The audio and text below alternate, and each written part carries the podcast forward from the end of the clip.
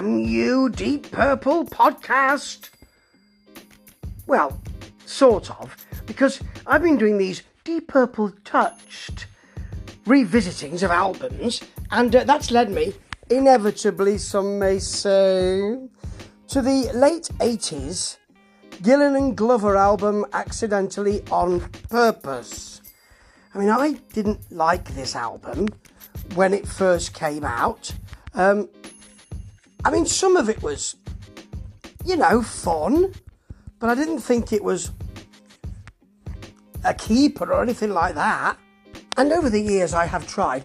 Oh, how I have tried to like this album.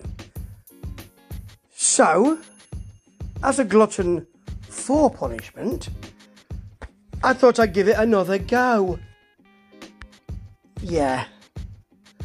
Wish me luck. I'm going in. First of all, let's say this is a very 80s sounding album, certainly around the synthage. Clouds and Rain, which starts it, has those soft synths, atmospherically wafting in and out, and the vocals, you know. And then Evil Eye follows it with a very 80s clattering big beat. It's actually got quite a flanged, flanged, yes, electronic sounding solo, which is interesting. So at least that's something. They do, it's not just scraps of songs here. You know, you've, you've got a version of Purple People Eater. It's a faithful cover. You know, you know the track. You'll know it.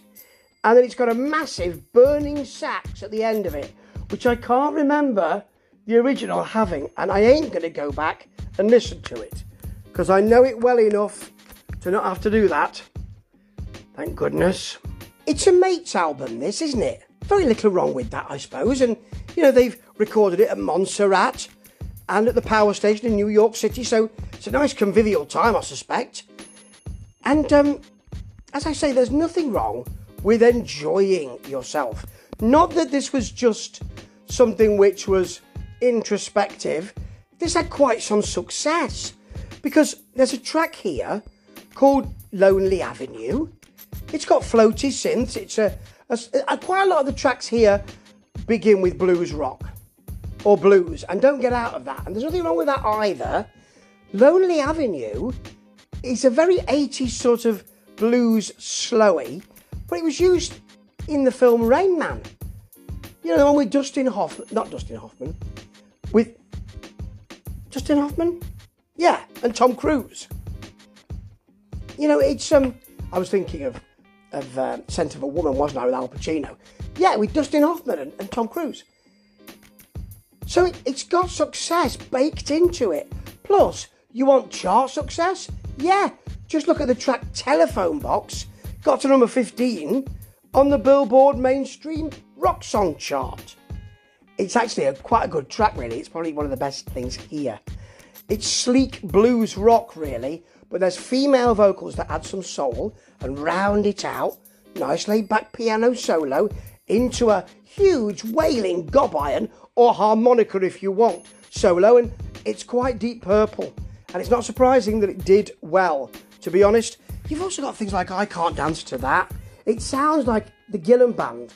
It's got a pushy riff with a laid back and assured classic rock feel to it and a really nice sort of keening, yes, keening guitar solo provided by Iris Siegel or Nick Moroch.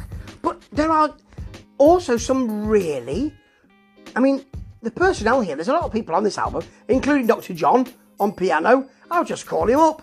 And Andy Newmark on drums. These people are, I mean, they're, they're time served, are they not? So, yeah, tracks like that really do work.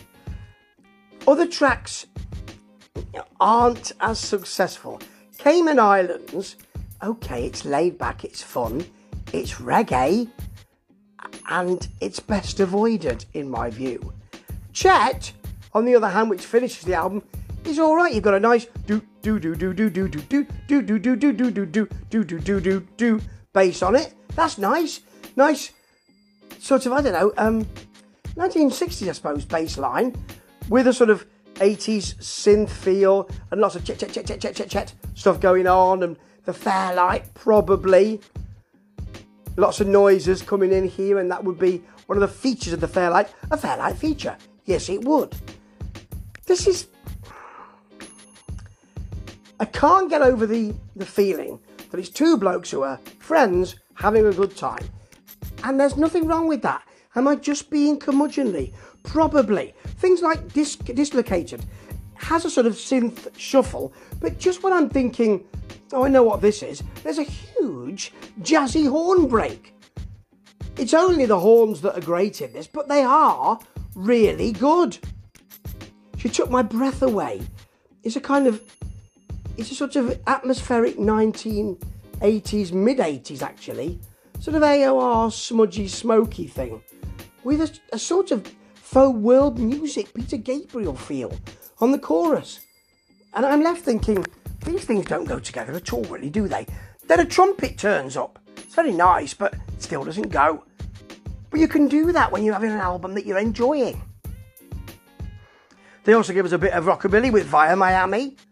It's got a surf feel, and it's got, you know, that kind of repetition of the track over, of the title, should I say, over and over again. It's fun. They have some fun with all of this. It's the kind of thing they couldn't have done with Purple. And it's the kind of thing that, oh, I don't know, that they wouldn't generally have done for commercial success, but they achieved it anyway. There is a sense of fun to this album. They're having a good time. They're throwing in songs like Purple People Eater. Yep. There are horns on the album, which I always like, female backing singers, which I also always like to hear, and quite a lot of interesting blues. Why don't I like it then? I don't know. I like it more this time than I ever have. That doesn't mean I'm going to go out and play it a lot, and it doesn't mean I'm going to insist it's played at parties. Hey, mate, got any accidentally on purpose? Don't want to say that to any DJs. DJs, but it's not so bad. And that's about as good as you're going to get from me with this album. Chet, chet, chet, chet, chet, chet, chet, chet, chet, chet, chet. chet. Ta ta.